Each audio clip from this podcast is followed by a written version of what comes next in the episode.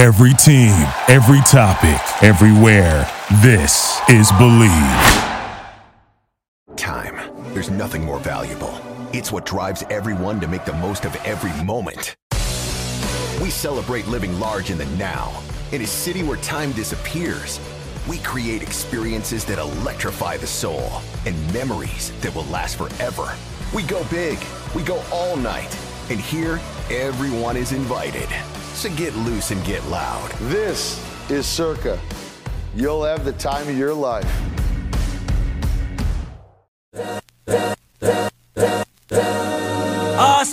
This is the Arash Markazi Show on the Mightier 1090 ESPN Radio. Hello and welcome to the Arash Markazi Show presented by the Sporting Tribune on the Mightier 1090 ESPN Radio in Southern California, 98.5 The Bet in Las Vegas, and the Hawaii Sports Radio Network, 95.1 FM and AM 716 Hawaii. I am joined, as always, by Ji Hae Wiley. G, how are you? I'm feeling undefeated here, Arash. Undefeated. you know what? This is uh, taking me back, you know, because uh, it's just you, you and I today, and uh, this is how the show began. You're a Clippers fan. I'm a Lakers fan. Can't believe it, G. Last time the Lakers defeated the Clippers, July 2020, in the bubble in Orlando during the pandemic, and then the last time that it happened at Staples Center at Crypto.com Arena now was March 8th, 2020.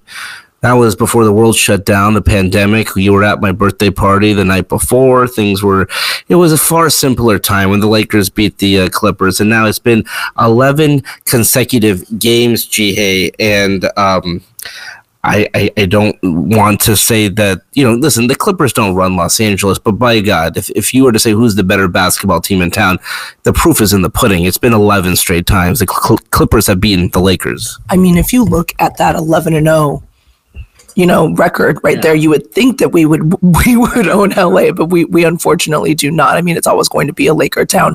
Um, I'm just more concerned about how this Clippers team is going to do come playoff time because I mean, this was kind of a wash for the Lakers, right? This is going to be an automatic L um, due to the fact that they played in Utah the night before. the coming off of you know multiple games and uh, winning in OT. Like you know, these are just it, it's it, it's an uphill battle for them. Um, and this should have been an automatic L. It should have rested all of your starters. It should have just been one of those like let, let them get back to square one yeah. kind of things. I don't know if you agree with me or not on that one, Arash, but no, I mean, listen, I mean, because here's the thing: at the end of the day, as much as as much fun as we've had with the Lakers facing the Clippers, and clearly it is a big game for the Clippers. And when their players say it's just another game, it doesn't matter.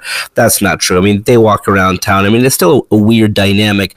You know, Paul George, Kawhi Leonard, for example, going to the Dodgers games and being booed, or going to Rams games and being booed. It's really almost to the point now, not almost the Kawhi and uh, Paul George were at a Padres game. They were wearing Padres gear. I mean, they've really said, "Well, shoot. I mean, if we're if we're not going to be embraced by Los Angeles, we're going to go, you know, to San Diego and support the the uh, Padres." So it is a big deal when the Clippers face the Lakers. That being said, the one thing that we haven't had, Ji Hae, and the one thing that maybe we we will get this year, although I'm not I, I, when you look at the way the seating is right now, it's probably not going to happen this season.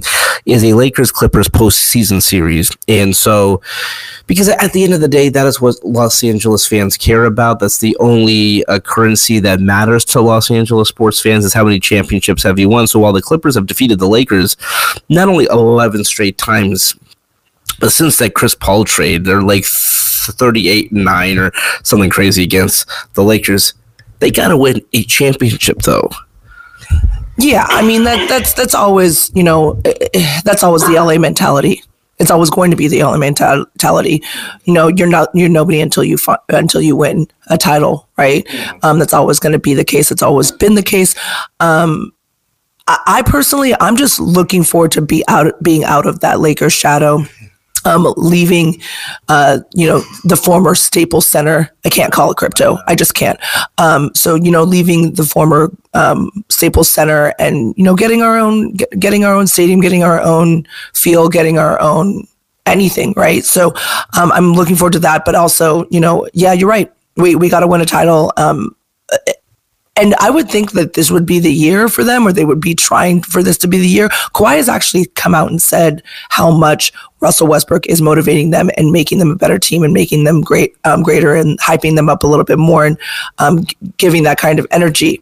You know, proofs in the pudding. So if he wins us a title, all will be forgiven. But at this current moment in time, as I see it, I don't see it happening. So no, and and and, and I, I want that for the Clippers. By the way, I, you know I, I know I'm a Lakers fan and I grew up a Lakers fan. But that, that being said, I mean I, I am hoping for the best for the Clippers. I mean I think comp, comp competition's fun. And I think obviously the hope for the Clippers is, you know, can we find a way before we move into their new home, Intuit Dome, the $2 billion arena that they're building across the street from SoFi Stadium, can they have a championship moment of their own? Can they have that parade? And, you know, I, I don't see it happening right now with this team. I mean, here's the thing, GA, that, you know, because you have always said this with the uh, Clippers that, listen, I'm not going to believe it until it happens. Even the, the one bet that I won't beat you in, I bet that the Clippers can get to, to the conference finals. You did not think so.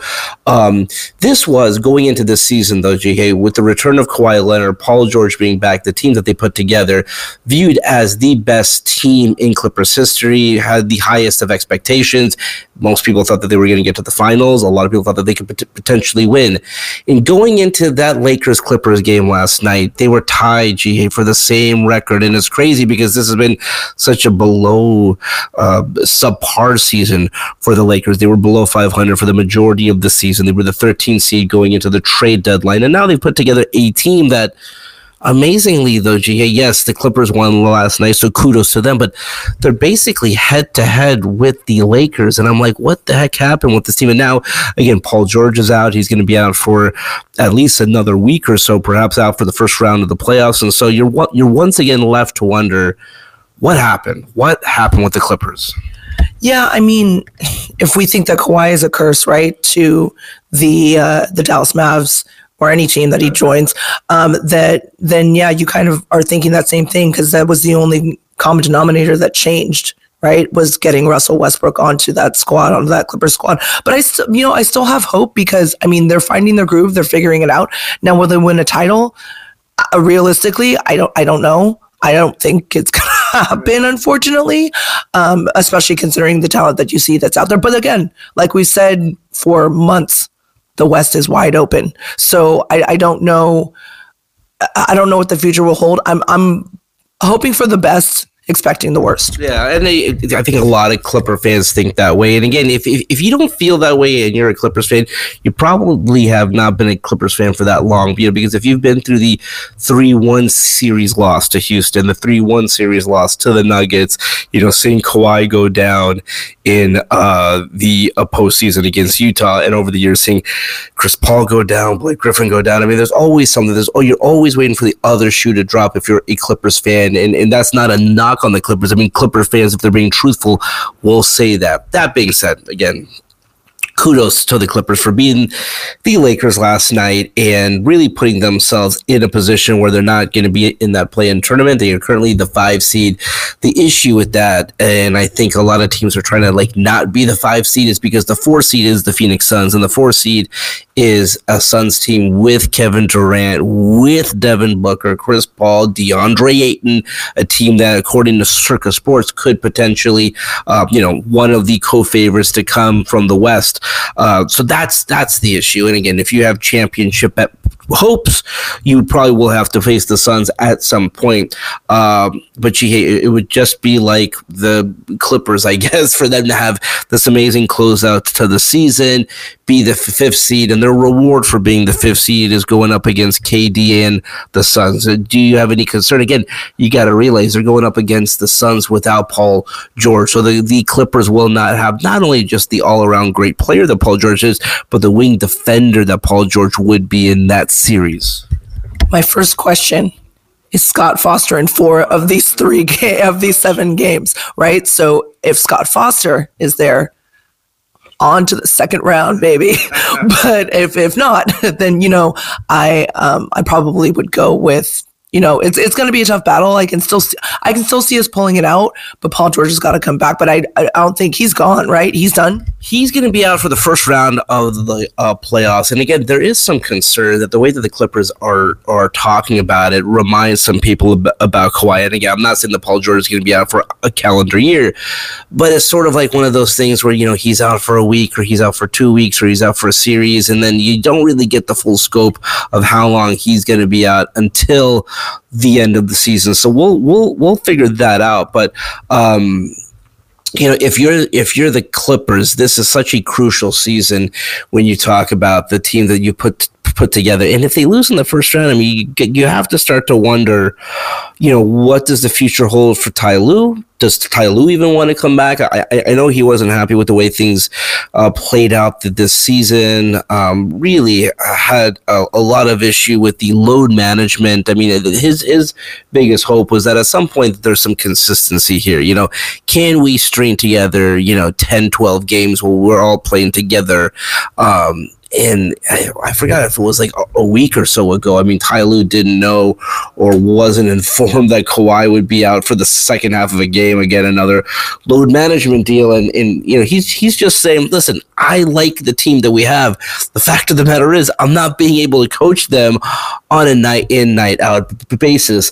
Um, but GA, I think I think the, the the focus for a lot of fans in Los Angeles is about the Lakers and and and the team they've put together and what I like about the, this team is that they are playing together. They're more of a team. They all get their roles. They remind me a little bit, and I don't want to put this out there because that team was a championship team, but the 2020 Lakers, on paper, no one really kind of thought that they were a championship team, but they all got their roles. And again, when you look at that team from top to bottom, whether it's KCP, whether it's Rajon Rondo, whether it's Dwight Howard on a non guaranteed contract, or Kyle Kuzma, um, I mean, they, they got guys to buy in and and and compete and they were a great defensive team. This team has that potential. I don't see however where a lot of laker fans are thinking that this team has a chance to win a championship. I think that, that that's uh, crazy. But the moves that the the lakers have made um, do you think maybe not a championship but do you think the lakers could go on a run here? Absolutely. Yeah. Absolutely. I mean, the, the, way that these guys have been playing with one another, they're playing as a team. Yeah. They're playing as a unit. They're not playing, you know, as an. It's not LeBron James and the Lakers. It's they're all they're all playing as one right now. So I, I can definitely see them going on a run.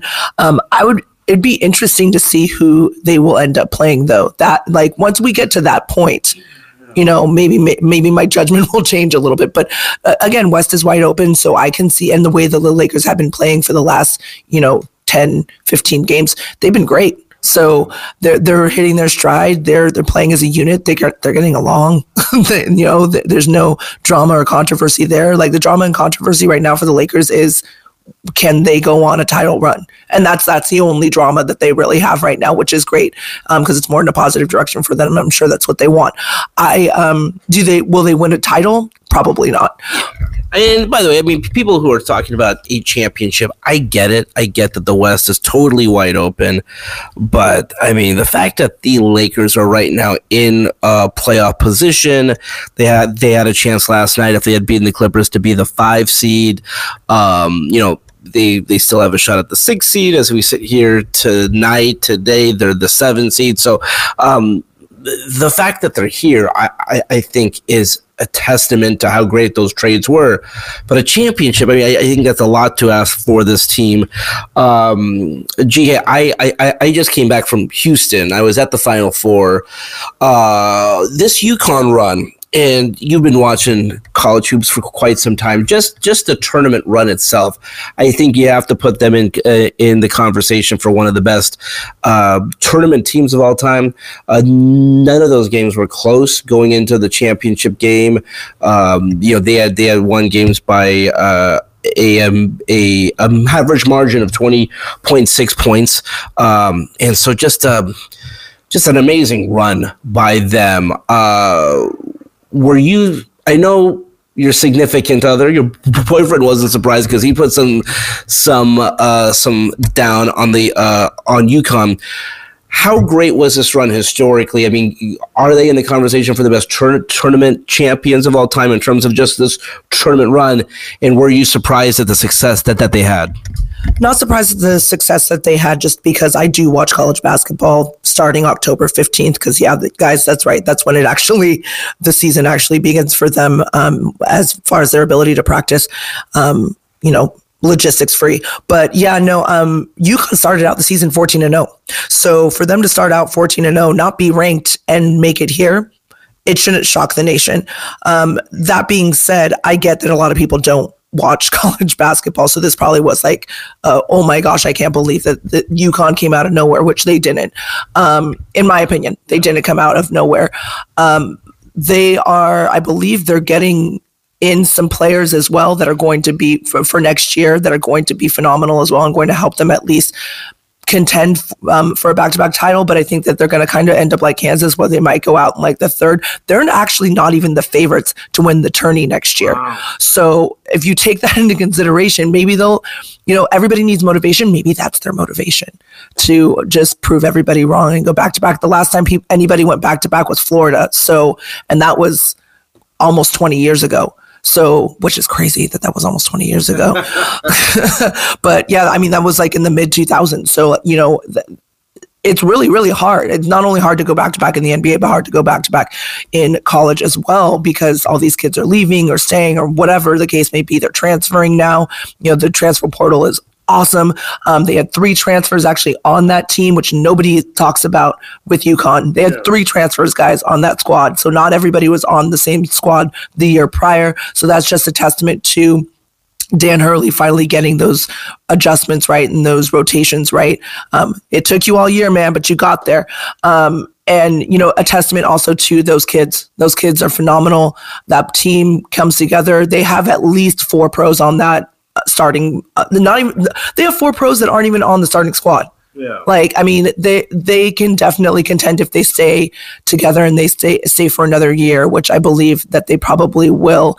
Um, I mean, they're, they're, the MOP for Connecticut is a junior. That's right. He's a junior, guys. I mean, he's not even like, and no offense to him, he's going to be a great college player. He already is a great college player. Um, but I don't think that he's going to do well. Pro maybe internationally he'll do extremely well, but professionally he's going to be small down there. He's only six nine. Um, it's uh, Amadoko, um, Amadoku, I believe is his last name. So um, he's only six nine.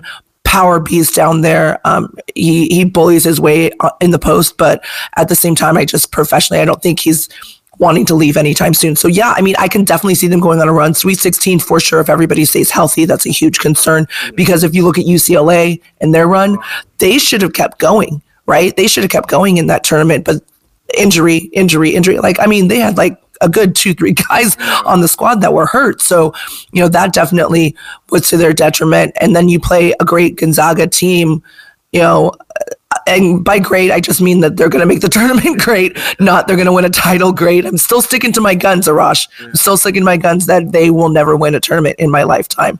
Um, so, I mean, unless something astronomical happens in the transfer portal for them. So, you know, um, as as far as Gonzaga, or sorry, as far as Connecticut, welcome to the Blue Bloods, man. I mean, they, they, they, they, there's a lot of talk about the Blue Bloods, and um, you know, there's no specific, you know, term or there's no specific like you have to win this amount of championships in this amount of time. But there's no doubt about it. You know, when you've won five championships over a 20 25 year period of time. They are a blue blood, no doubt about it. Um, and uh, just really happy for the Hurley family. I, I, got to catch up briefly with Bobby Hurley, their father Bob Hurley, and Danny Hurley. Uh, just an amazing story that they have, an amazing uh, pedigree. Uh, of course, Bob Hurley, Hall of Fame high school coach. Bobby Hurley, uh, a national champion as Duke, uh, and uh, just a, an incredible story about perseverance because Danny Hurley, um, you know, really felt a, a lot of guilt that he didn't, you know, you know his, brother was this great basketball player and, and he wasn't and he went to seton hall and you know he tr- tried his best but it was very hard.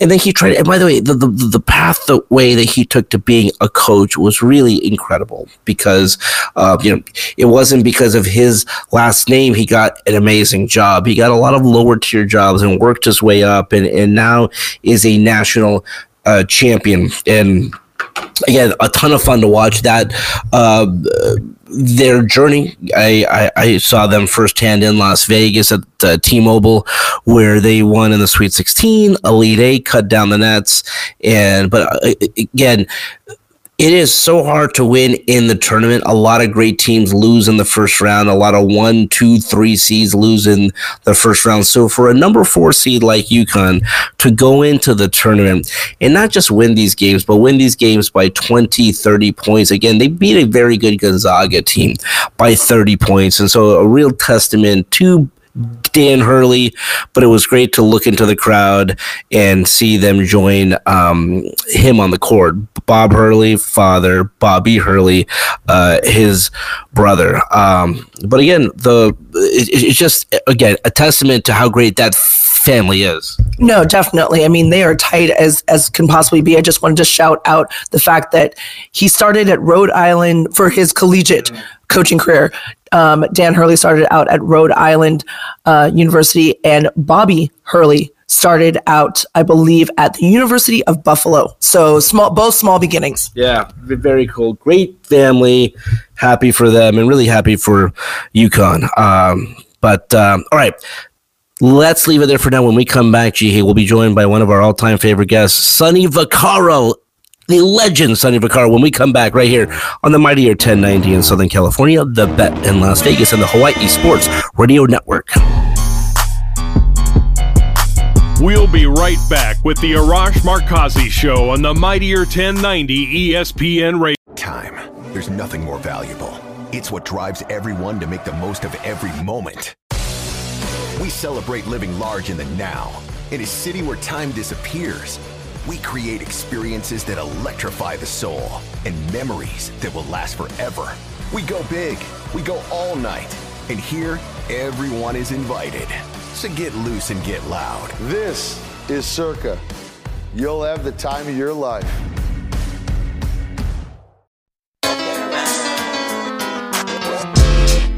This is the Arash Markazi Show on the Mightier 1090 ESPN Radio. Still with the underground when we come around.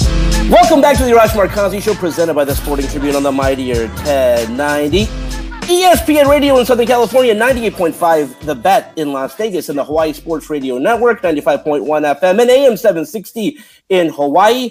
Just as a reminder, if you have a question or comment or want to win tickets to an upcoming game in Southern California, Las Vegas, or Hawaii, call our hotline 310 400 0340.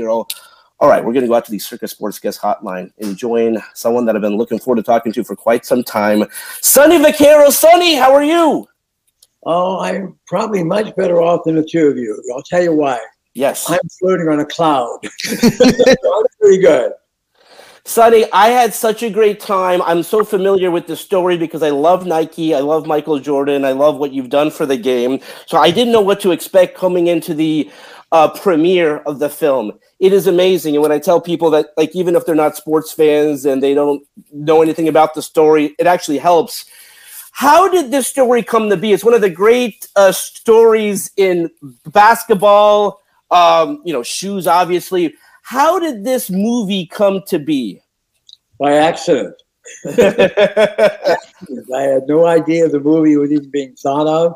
I knew the people, John Weinbach did a, a feature on me called Sole Man uh, for ESPN, uh, you know, five, six, seven years ago. And I knew John, and uh, he worked for Mandalay Bay at the time, and he went along. But there was a young writer named Alex Convery who was an intern, uh, a paid intern, just graduated from Southern California, that used to go around editing all the. There were 60 hours of of uh, tape uh, on the Sole Man thing because it lasted five years, and he watched everything about me and, and the Sole Man thing, which is all about my life, and most of it was connected starts and you know with Nike, and uh, he had all this thing. Then he then I did a three three and a half hour uh, interview for The Last Dance um, with one of the great, you know, of, of all time. And I wasn't part of it. I really wasn't a, a major part of it. Uh, that's what the editor did. And it was fine. It had nothing to do with anything other than I wasn't. But young, uh, you know, Alex uh, put the whole thing together, and he fell in love with the theory of Air Jordan. And he wrote a script, and the script ended up being this. It got to Mandalay Bay, but it was Skydance now. Skydance had bought Mandalay Bay, and uh, you know Peter Guber was the owner of both, and Peter's a very successful man. They brought me down two weeks before the the the uh, the. Uh, Super Bowl when it was in Los Angeles a couple years ago. Yeah. The first time I had met everybody, they brought 15 people. My wife and I had been, you know, went there. Uh, Mr. Guber sat down and uh, he explained to me what was happening. I had nothing to do with the script. I had nothing to do with the thought. I didn't really know exactly what they were doing until they invited me to. He invited me to his home. Now I'm sitting down with all these people that the, the, the, the script has started already. I mean, everyone they're working on Ben and you know and Matt already. All these people. Pam and I had no idea. We had an idea something was happening, and Mr. Guber turns to me and says, "Would like you involved with the movie, but you have really no say over the movie. but we need your expertise." That's basically what. So our, that's how it started. Innocently, I had no idea. From there, we figured out a way that we would work it. That you know, Pam and I would cooperate for the next year and everything I did. I started doing Zooms uh, with Matt because I had not met Matt yet. Uh, the first time was an hour and a half, and you know I'm seeing the same little thing here, and he's there in Los Angeles, and he starts asking me about my life and this story, the, the life with George, not Yeah. my, the life. he's going back, and and uh, and you know to, Matt was very in tune to it. He, in fact, I don't know if you know, he he he was brought up five and a half miles from where Patrick Ewing was born in oh. Boston, right outside of Boston. He went to Ridge Latin Ridge Lakes High School where Patrick played. So, but he was 15 years younger than Patrick, obviously. So he was, you know, still like in junior high, I imagine. So he was a fan. He knew who I was. I mean, because of the afterlife, but not in 1984. He may not have been born in 84 yet, or was just a child. So my, that's my point. And we went over everything. And the agreement that I made that I would do everything I could to help Matt and Ben and, and you know, Peter to get this story as right as it can be according to my eyes. So to take you there and begin our show with, that's I I was a, a consultant. I imagine you know I didn't change. What I did was answer questions, and they did what they wanted to do, and then we see what the final two hours ended up with. So your turn. You saw the vision for what the basketball shoes would become, where it's not just, you know, we're going to put our shoe on a player.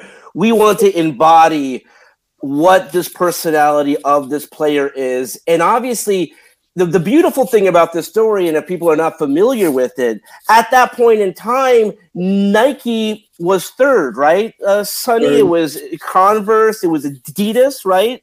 Adidas. Converse Adidas in the shoe in the shoe that your mother and dad probably bought you that we don't know of. That's exactly.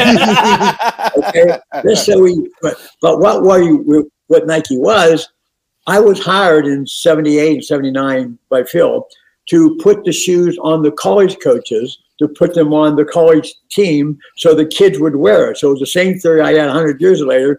It got it was a way Sonny could get pay the the athletes in a sense. I didn't give a damn who it was. I wanted to get shoes. That's what Phil wanted me to do to sell the shoes. So I had no no clue about the pro infant. I was invited to a meeting where they were going to make the biggest decision of their life, and they were in third or fourth or fifth place. Makes no difference because I don't believe if Michael came, we would have we would have been talking about this, and Nike probably would have done well because Phil's a bright man. Everything would have turned out good. I I I, I believe because of his own genius, but it wouldn't have turned degree. It, it wouldn't have come to this degree, and you we wouldn't have created a legend and a goat, not as a great player as Michael Jordan ended up being, but being the great marketer of all time. And Nike could never be overcome in our lifetimes. They are now the alpha male of that industry. there was this amazing moment in the film where Michael Jordan's signature shot in college. We've all seen it, you know, the game-winning shot against when, when he was in college at North Carolina. But there's this scene where you replay that and you zoom in on how he is, and he's just so relaxed, so relaxed, and he hits the shot, and that was the moment he wanted. And in that moment, Sonny, you saw this is not just a player, this is not just a top three pick, this is a superstar. What did you see there? I saw something that broke my heart.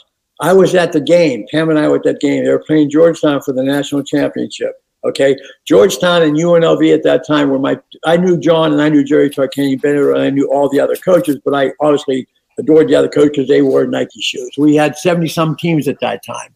I was at the game.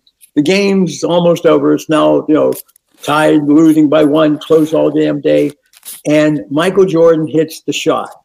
God is my judge. Audience listening to this, and I'll say it mm-hmm. again and again till I die.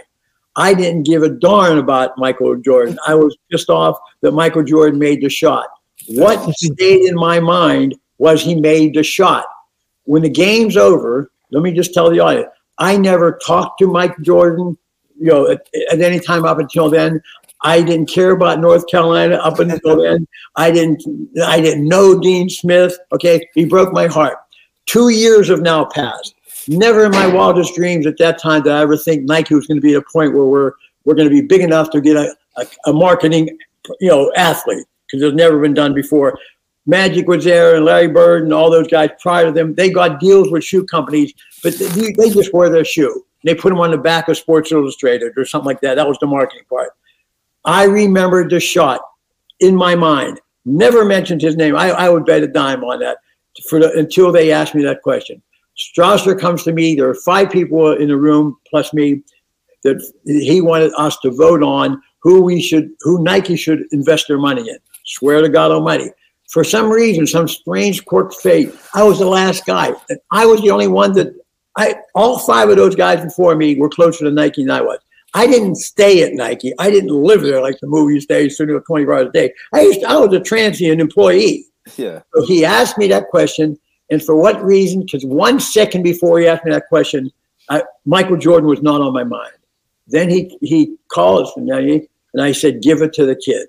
He said, "What do you mean? What kid? Give it to the Jordan kid of North Carolina." And that changed the world. Everyone in that room, including Rob Strasser at that time, thought I was crazy. He was on the board, but as you know, there were four Hall of Fame players on that board. Yeah. You know, and one of them being Charles Barkley, John Stockton, Michael. You know, I'm, I'm you know, Hakeem Olajuwon, pretty goddamn good, you know, right? And whatever fate is, what is karma, whatever it is, you know, magical in our lives that we all think so. That day changed the world, and Rob Strasser and Phil Knight eventually said yes to it, changed the world.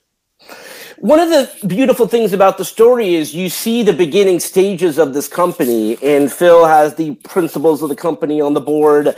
Uh, I think a lot of people, you know, they watch Shark Tank and they and they watch these film studying, and they want to like, what is the next big company? What was it like being on the ground floor, the beginning stages of a startup that becomes this multi-billion-dollar company?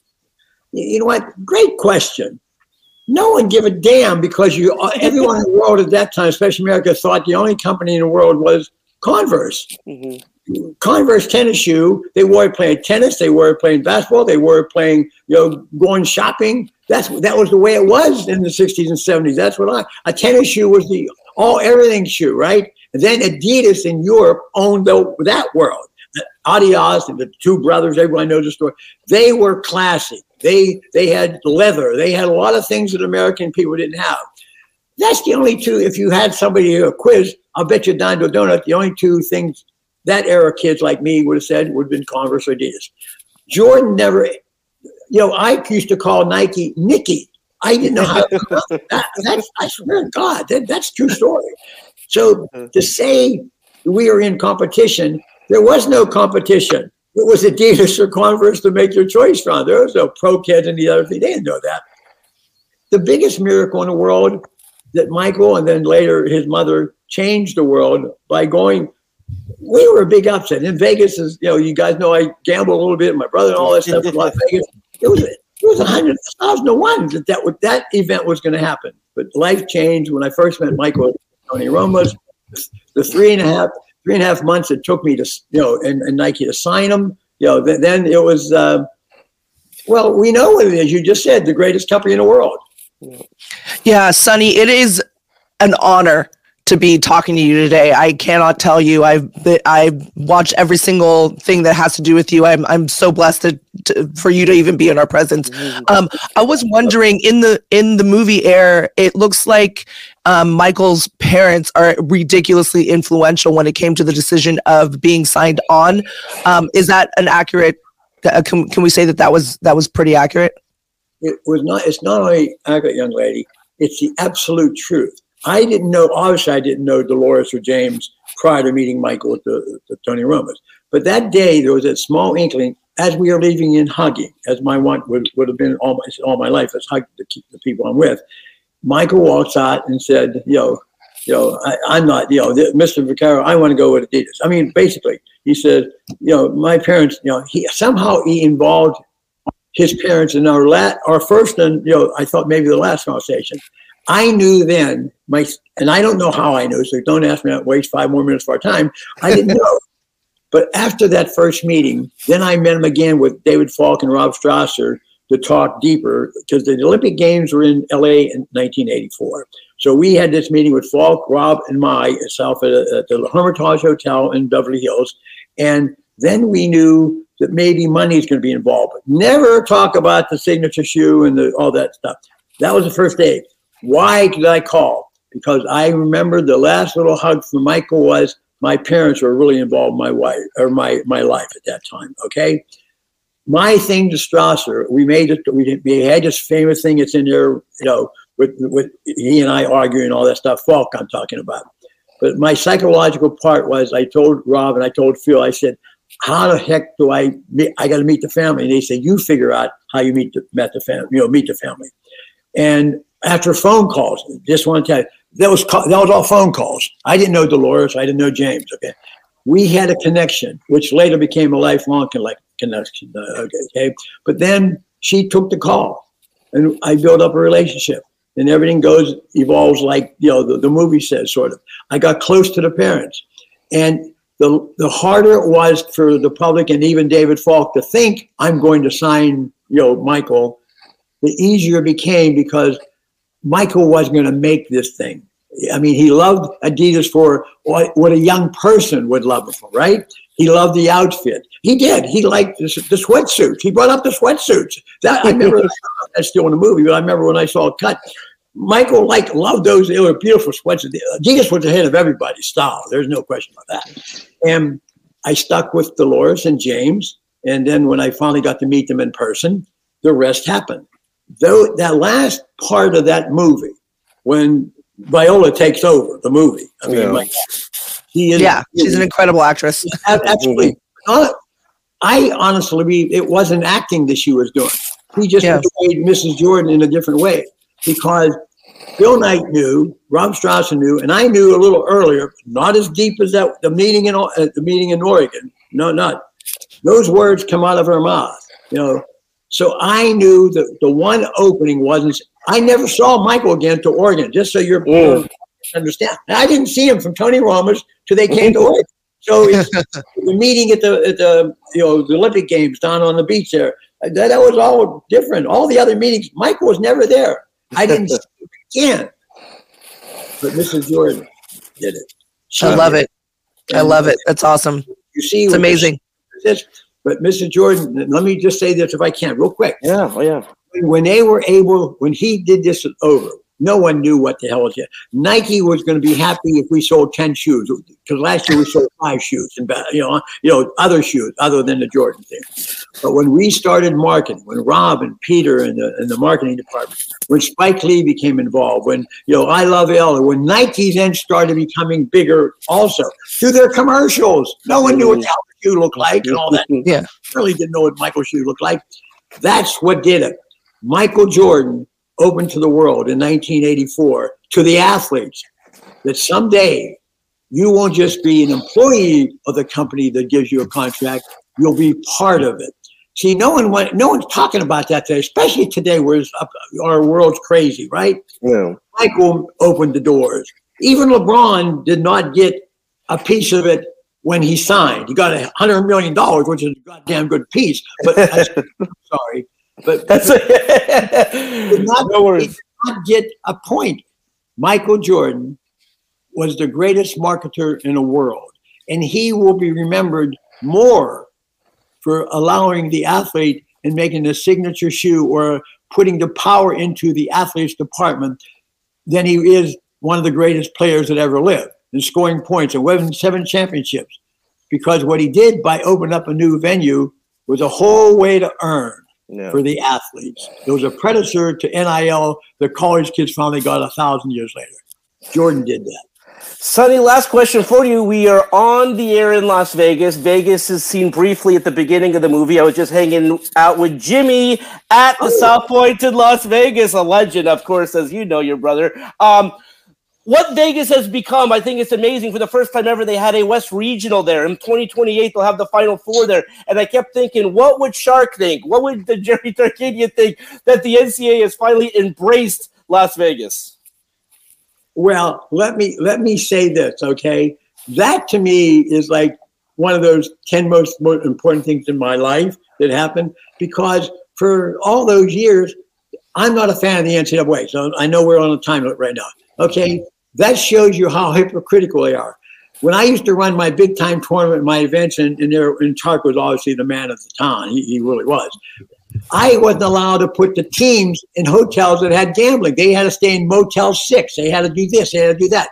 So we see now, all these years later, not only are they allowing the team to play there, they want the team. They're going to bring the NCAA finals. These big hypocrites. These big, there's more gambling going on today than it was the thousand of years before there was a you know a utopia called Las Vegas. Okay, so I'm saying to you, just like a lot of things in our country, it took them it took them eternity to do. But there have been six or seven presidents of the NCAA that blasphemed, that screamed at, and they screamed at me. They screamed at Tark. Tark, Tark opened that door. You, everybody knows that. he, he made Vegas human by his own quirks. That's what he did. He, he was Jerry Tarkanian with the little short slave, and he, he looked like he was on the street somewhere, right? Tark was as smart as they had. But to, to say this, I'm very happy now. I'm happy that the men and the women are having the tournaments because Las Vegas is and has been. The only point difference, everybody knew in the 50s and 40s when they first started, everyone saw Goodfellas and Badfellas and, you know, just, you know, and all the movies. But you know what? Isn't it interesting? We got the tabernacles of all the churches there. We got all the good people there. We're all celebrating in Las Vegas. And it makes me happy. But it makes me sad for all the people who were punished because it was a sin to come to Las Vegas and play basketball. I have to say that. No, it's it's it's great, and you were well, well, and you have been your entire life well ahead of the curve here. And I just can't recommend this movie enough. Uh, you know, by the way, perfect timing coming out right after the Final Four in Houston. Uh, Sonny, you're the best. Thank you so much for joining us. We really appreciate it. Uh, this has been such a highlight for us. So that's all the time we have for today. Let's do it again tomorrow. Until then, this is Arash Markazi saying stay safe and stay healthy. This is the Arash Markazi Show on the Mighty 1090 ESPN Radio. Hustle for the cash, so it's hard to knock it. Everybody got their own thing, currency chasing. Worldwide through the hard times, worrying faces. Shed tears as we bury brothers close to heart. What was a friend, now a ghost in the dark. Thank you for listening to Bleav. You can show support to your host by subscribing to the show and giving us a five star rating on your preferred platform. Check us out at Bleav.com and search for B L E A V on YouTube.